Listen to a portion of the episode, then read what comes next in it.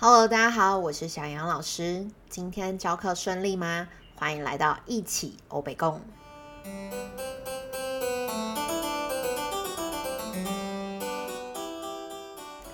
今天呢，想要跟大家分享的主题是在课堂上应该要避免的负面用词。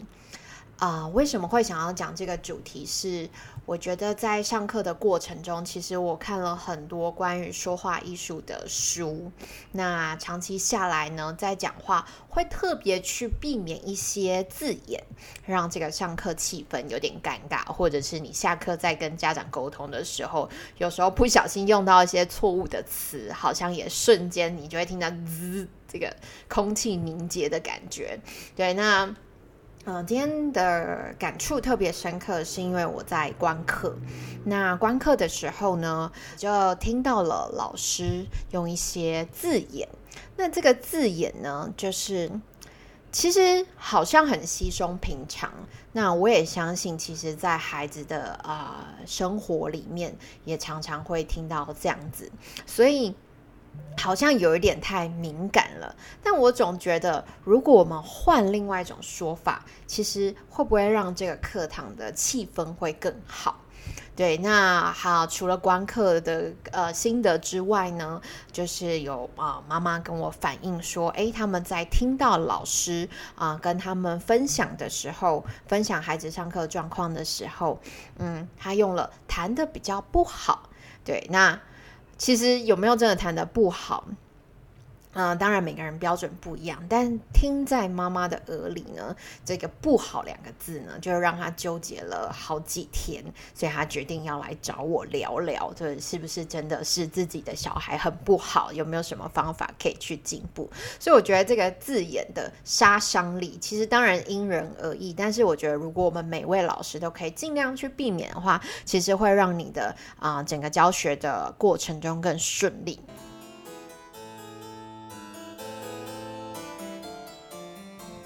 所以今天呢，第一个要和大家分享的是啊，你每次都对有没有觉得很熟悉？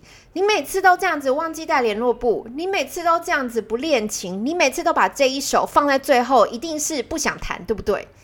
所以这个每次都好像会有一种。啊，你为什么不相信我？其实我有练呐，但他可能只练一次，对，所以我有遇过那种国中生就直接呛说：“我们每次啊，我有做一次。”然后你瞬间就会更火，对，然后我就会觉得，嗯，那我们每次都这个可以换成。什么样的说法呢？啊，比方说我们以呃一个孩子没有练琴好了，然后来就是不会弹，然后假设老师就说你每次都不练琴，这样是要怎么上课？对。如果是我的话呢，我可能会讲说，嗯，我觉得呢，我们这一次可能进度稍微慢一点点喽，是不是这个礼拜比较忙啊？然后我相信你应该是有练习的吧？你练了几次？就是你把问题丢回去给他，而我相信孩子在听到这样老师这么温柔而且很体贴人心的说法的时候，他其实都会有一点点。觉得很不好意思，他反而会有点愧疚感，对，所以用这个每次都，或者是其实跟他是画上等号的，就是你又你又怎么样？因为这个又呢，会让人家觉得，哦，我真的不是每次啊，而且我真的不是故意的啊，对，一定有一些有苦难言，所以在呃。教学上，我觉得多一点点的同理心，然后不要先先入为主，或者是带着一个我看你就是一副没练琴的样子去对待小孩，就好像可以避免一些小小的这些负面的情绪。然后呢，还有另外一个，这是呃，我觉得第二名，就是我们用一些不的字眼，比如说不好、不对、不要。所以，比方说，你弹的这里真的很不好，你这个指法不对了，你为什么又不要记得转指等等的？所以就是当你听到这个“不”的时候，不知道哎，这是语言好玩的地方。这个四声呢，有时候是肯定，但有时候又是当你是套上负面的字的时候，好像那个就是负面的感觉又更强烈一点点了。你说不不不不，不知道，我总是觉得这样子。然后，所以当我们在用不的时候，小朋友好像有种听到不就等于同被打叉的感觉。对你弹的不好，那他真的有这么到不好吗？然后，所以有时候我需要去纠正小孩的时候，我就会先说，这有点像是那个人家所谓的三明治。讲法，就是先讲他好的。那真的不太好的呢，就像一个火腿一样，把它夹在三明治的中间，然后最后收尾的时候再称赞他。所以假设说他这个乐句弹的不好，我会说，嗯，我觉得你今天这个表现，就是不管怎么样，你一定要找一个地方先称赞他。比如说，我觉得你。这一首真的弹的很有热气球的感觉，好像我真的看到热气球飘在天空中喽。对，不过，啊，这边热气球有时候它可能会降落，所以你的手指可能要再站得更有力，站得更好一点点。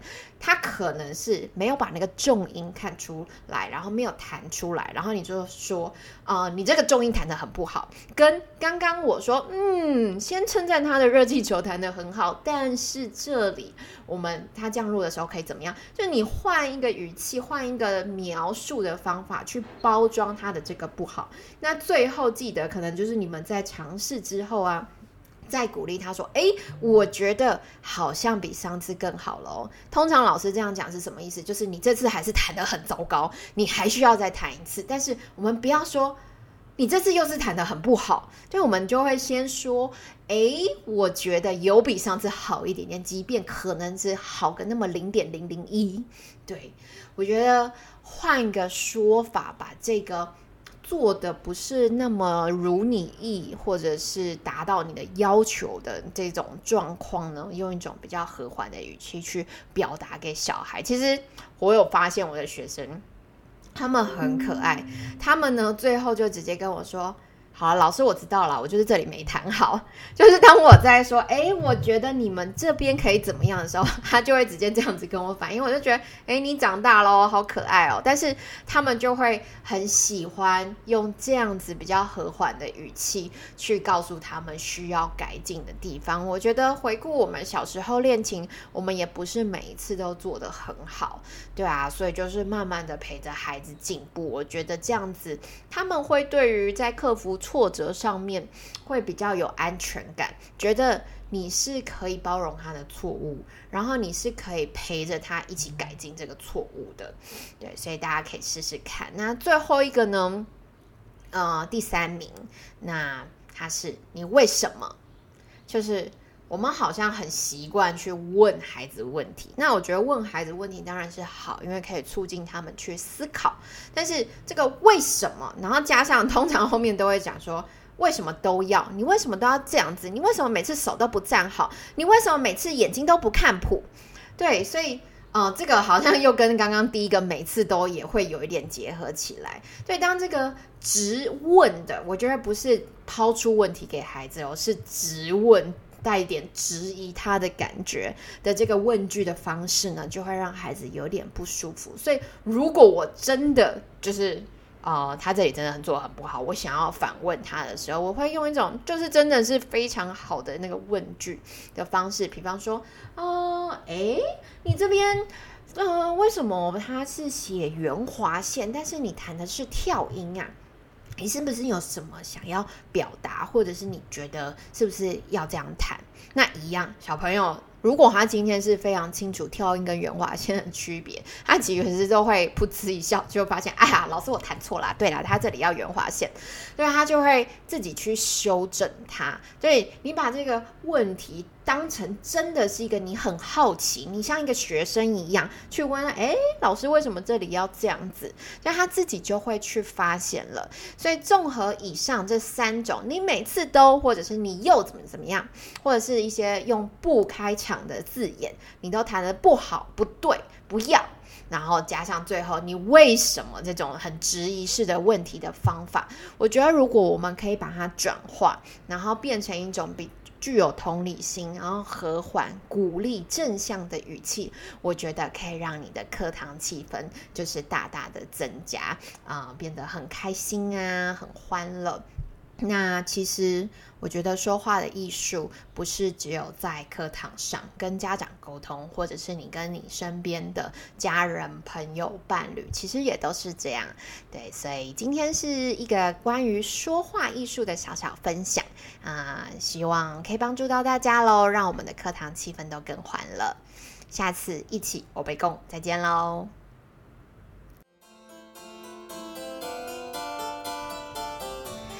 带有同理心且正面的字眼呢，会让你们的沟通更加顺利哦。